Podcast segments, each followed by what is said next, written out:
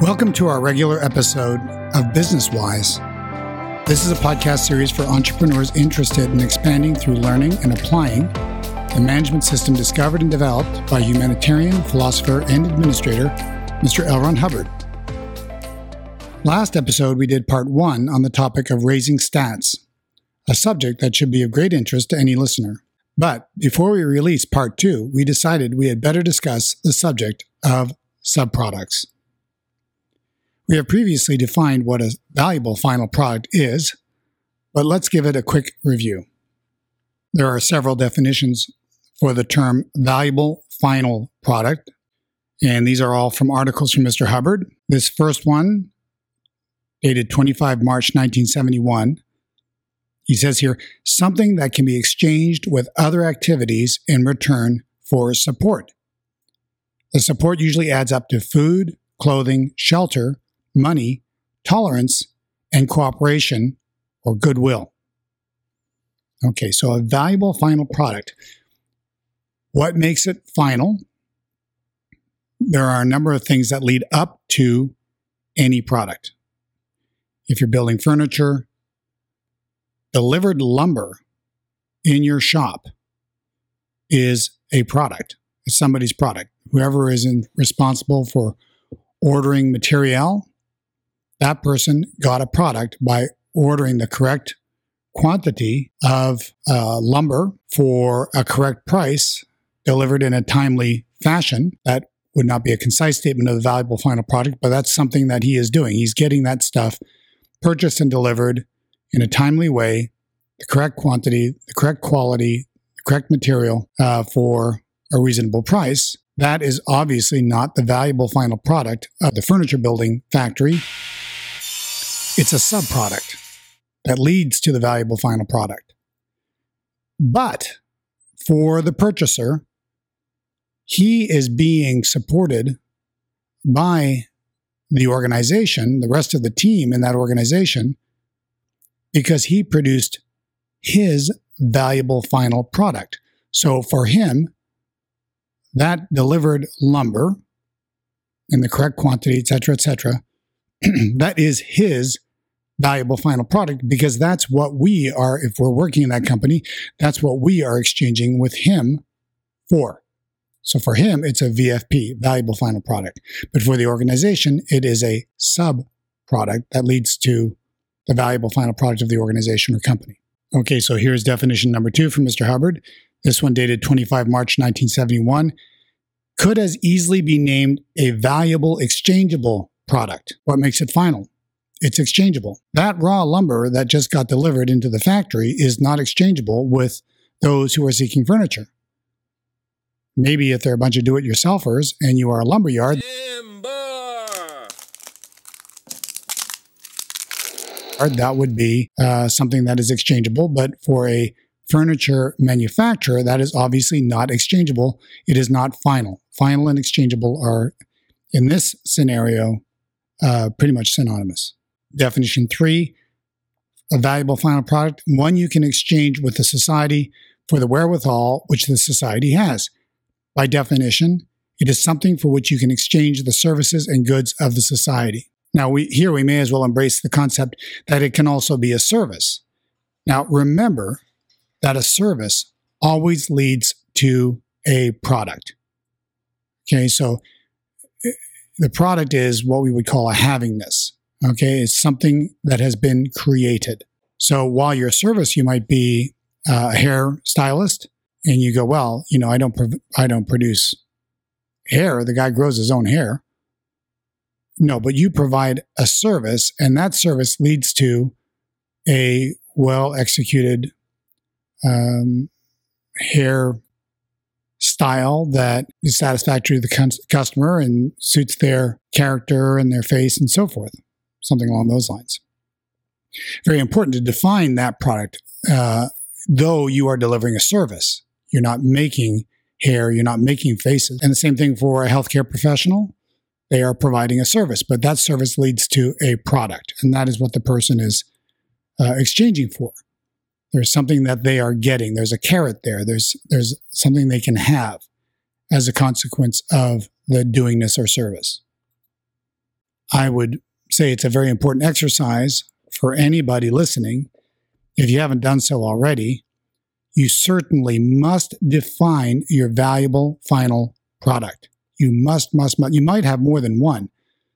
You might have several, but you must, must, must define those because all the actions of the organization are intended to lead towards that valuable final product. So if you don't have one named, if you can't name it off very uh, easily right this second, as I ask you to think about it, if you can't think of this is my VFP, blah, you can't do that, then uh, you need to work that over.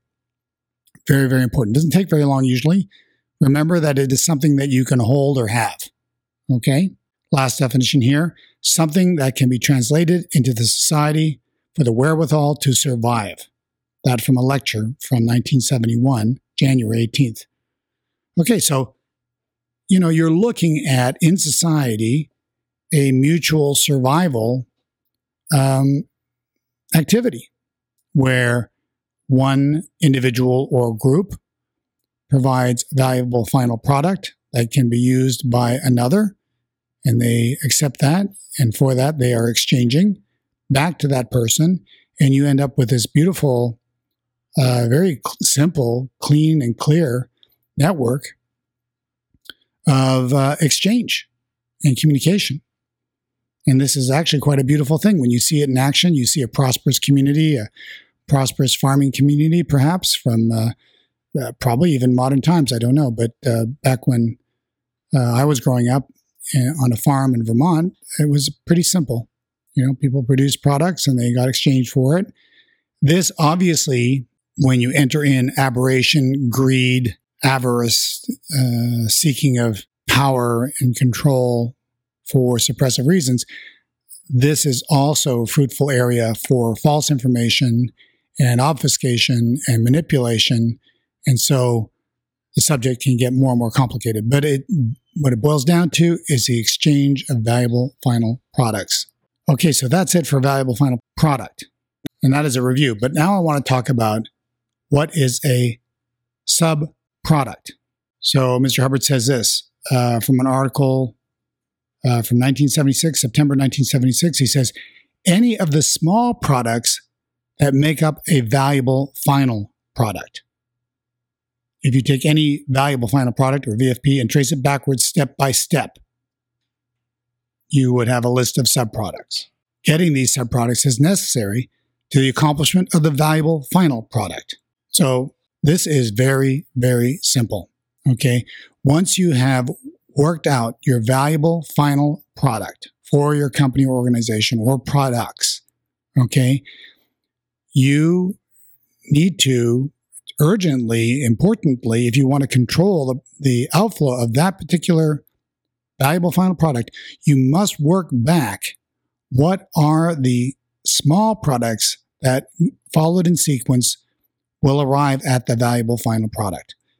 You know, the lumber that was ordered and received, um, the communications accepted and uh, received and delivered to the correct person that would be the job of someone like a receptionist, someone in charge of inflow. You know, a closed, signed, sealed, and delivered contract. The uh, competently executed promotion. These are subproducts. The constructed furniture in your furniture factory is actually a subproduct. It's not a valuable final product until it's exchanged. Remember that. So you've got a factory floor and they're cranking out chairs and they're cranking out desks and they're cranking out this and that. Great, but it hasn't been distributed yet. So don't feel like you're done with your subproduct chain just because you now have a desk sitting in the middle of your factory floor. And even once it's distributed, you may not want to consider that to be final either. Because what is the objective here? Are you delivering a piece of furniture just to deliver a piece of furniture? Or are you hoping that the customer will receive that gladly, happily, and be more than satisfied? In other words, gets a greater quality of exchange than they were expecting. This would be your ideal. This is what is called exchange in abundance, which is going to be the subject of another podcast. But your valuable final product should incorporate in its statement that the exchange is completed with a tremendously effective result uh, from the consumer of that product. If you gear your whole organization to the production of the wrong product or an incomplete statement of a valuable final product, you will discover difficulties that you may not be able to trace very easily, but it could be as simple as an inadequate description of your valuable final product. It's not yet final. It's not yet exchangeable or exchanged. But now we're talking about subproducts. Okay. So I'm going to clear up two other terms with you. Very important. Probably revisit them, but there's two terms that get commonly confused by the members. Okay. The first is the term quota. So, per Mr. Hubbard, a, from an article 8 February 72, a quota is a production assignment, the number assigned to whatever is produced. So, what's a quota? It's a number that is assigned to whatever is produced. So, if you're producing furniture, you would say your quota in this factory today is 100 chairs produced. That's a quota. Okay. Don't knock off until you've produced 100 chairs. Well, that's going to be a lot of work. That's right. But that's what we need. You need to produce this quota. So that's the definition of a quota. It's a production assignment, the number assigned to whatever is produced. Now, here's the next term, the term target. So, in an article on the 8th of February 1972, Mr. Hubbard states targeting, I quote, targeting is defined as establishing what action or actions should be undertaken in order to achieve a desired objective. So a target would be a step in that. What are the targets that will lead to the objective? The objective would be the quota. So the members will sometimes say, well, you know, what's your target? 100 shares. No, that's not your target. That's your quota. Okay. The target would be, you know, uh, assemble the lumber necessary, so much lumber that we need, uh, drop the cut list, uh, you know, take care of the cut list, by such and such a time. Often targets are plotted against time. Um, you know, uh, pre-finish the pieces, assemble the pieces. You know, these are all targets that have to be executed in order to get your 100 chairs done. So any production quota would have to be followed by targeting, set, setting up or establishing the targets that need to be executed to achieve that objective or quota. Okay, so now I'm going to read you uh, an article by Mr. Hubbard called Production Quotas, dated the 16th of November, 1976. An incredibly important reference. And it begins, uh, well, very near the beginning, three lines, all capital letters. Remember, if it's all capital letters, it's probably pretty important. So here's what he says here Where a staff member does not know the subproducts which go to make up a gross divisional statistic. Okay, that's unfair of me. I should have defined gross divisional statistic. But your cycle of production in any organization is going to be broken up in divisions. You're going to have your marketing and sales division. You're going to have your finance division. You're going to have your production division. So every one of these divisions, we're not going into detail on these right now, but we will. But every one of these divisions should have one or perhaps two, not usually that many, uh, gross divisional statistics that measure the successful completion of its valuable final product, uh, which remember is still a subproduct leading to the valuable final product of the organization. But every division of an organization should have its own valuable final product, just like every staff member or employee should have their own valuable final product. And there has to be a statistic that uh, shows that that VFP is being accomplished. So, in the case of a division, it's called a gross divisional statistic, and the abbreviation is GDS. GDS. So, I'll repeat where a staff member does not know the subproducts which go to make up a gross divisional statistic, the GDS will suffer and fall. So, a classic GDS for the second division of the organization, which is usually called uh, it could be called dissemination. It could be called sales and marketing, but it involves obviously uh, enlightening others and getting them to uh, purchase whatever the VFP of the organization is. That's generally division two. And one of their GDSs, it's not usually the only one, but one of their GDSs, gross divisional statistics, is gross income. Well, I don't know an entrepreneur alive who isn't interested in gross income, but gross income is made up of a series of sub products being accomplished in sequence in adequate quantity, quality, and viability. And anybody who's tried to scream at the thermometer and get the gross income to go up without analyzing what sub products lead to that GDS or that valuable final product of uh, income greater than outgo. That would be the product of Division Two, income greater than outgo plus reserves. Okay, that would be a statement of the valuable final product of that division. They're the income division. They're responsible for sales and marketing. So that would be their product, one of their products, certainly. And then it would also be uh, their key statistic would be gross income. A lot of times, this gross income statistic gets moved over to Division Three, finance, but finance doesn't generate the sales, and finance doesn't generate the marketing. So it's actually a miss. In most cases, I won't say in every case, but in most organizations, putting gross income over to Division Three, the finance division, is incorrect. It should be probably in Division Two. I don't know. We'd have to look at your org board, but your organizing board. We'd have to look at your uh, organization to establish that firmly. But uh, it's a common error. Okay. So gross income is a great one because uh, a lot of people are interested in it, but it is like any other product or valuable final product. It is made up of a series of earlier subproducts. And he says here where a staff member does not know the subproducts which go to make up a gross divisional statistic, the GDS will suffer and fall. So if your gross income is suffering and falling and you don't know your subproducts clackety clack, clackety clack, then um, you don't have to look much further for why that might be occurring. You're not monitoring the subproducts.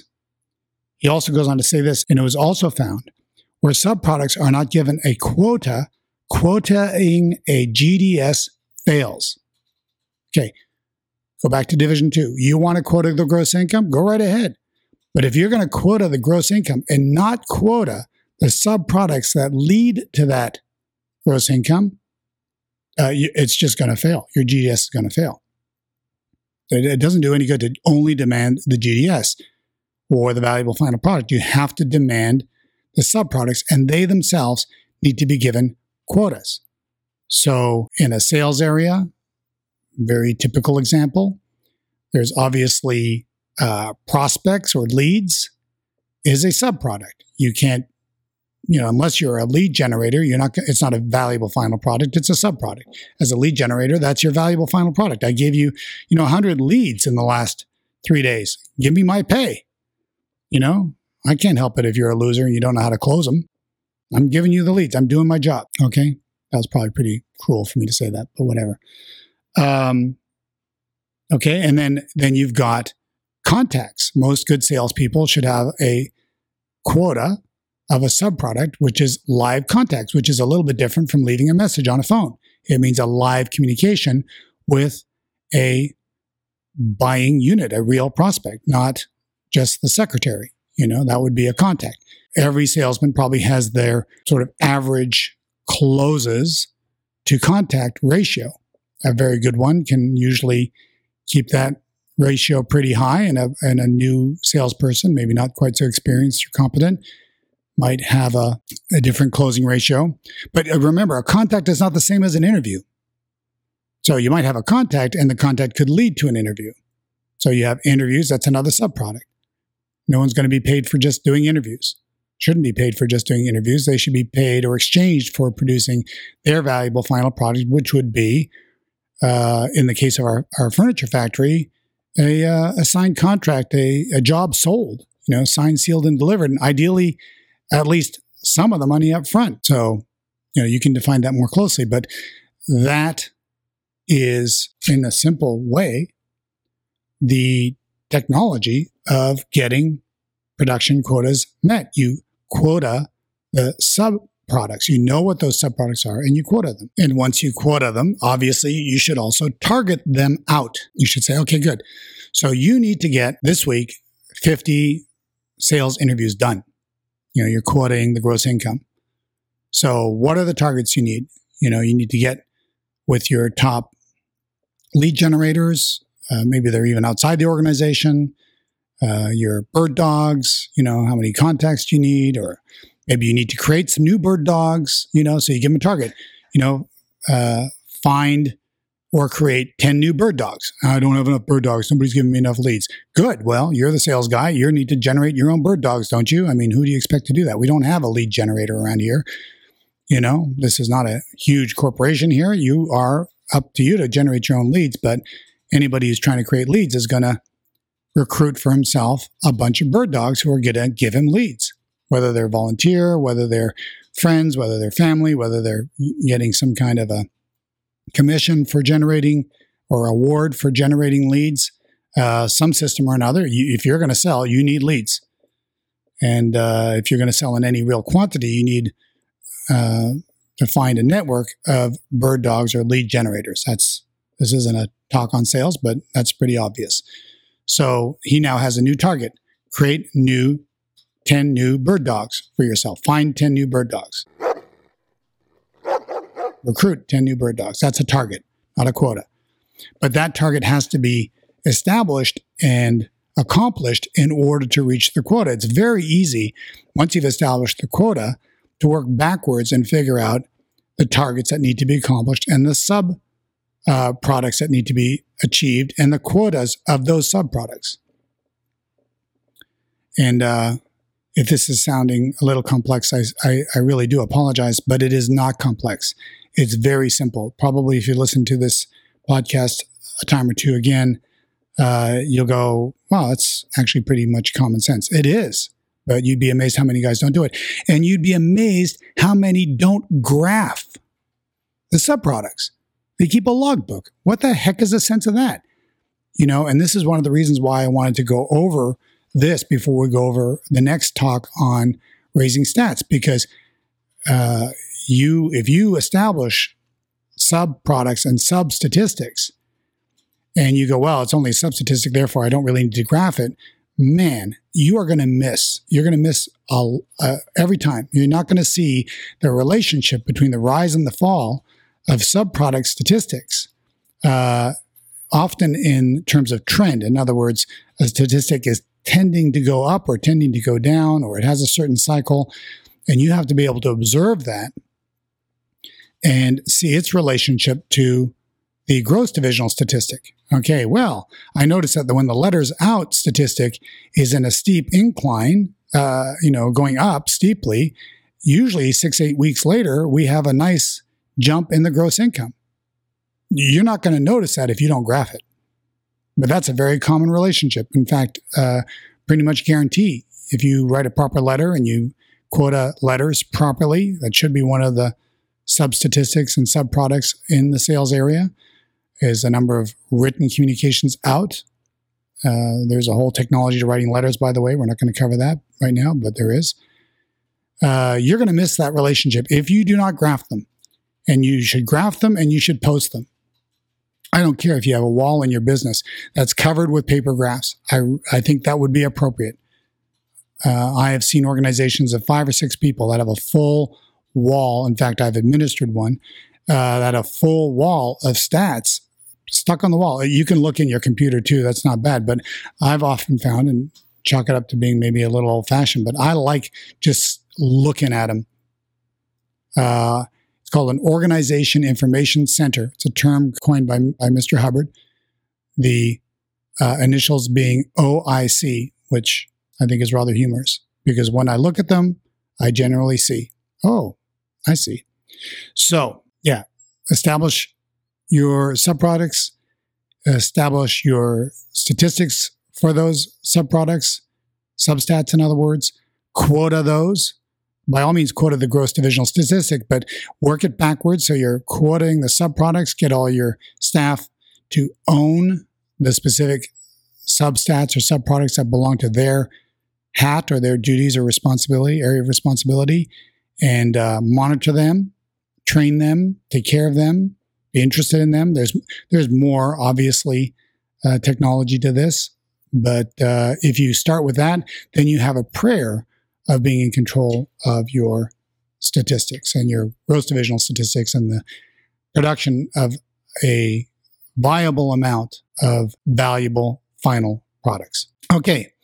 Hope that was helpful. Uh, don't forget if you have wins and you learn things from these podcasts, to let us know by writing us at info at wiseeastus.org. Uh, if you have questions, you're also welcome to write us info at wiseeastus.org. We love hearing from you. We love the fact that more and more people are listening to these podcasts. And uh, we know it's doing a lot of good because we're getting a lot of feedback, but we can always have more. We keeps us going. So don't uh, don't neglect to let us know how you're doing with this. Okay. Again, thanks for listening, and we will be speaking with you again uh, very soon.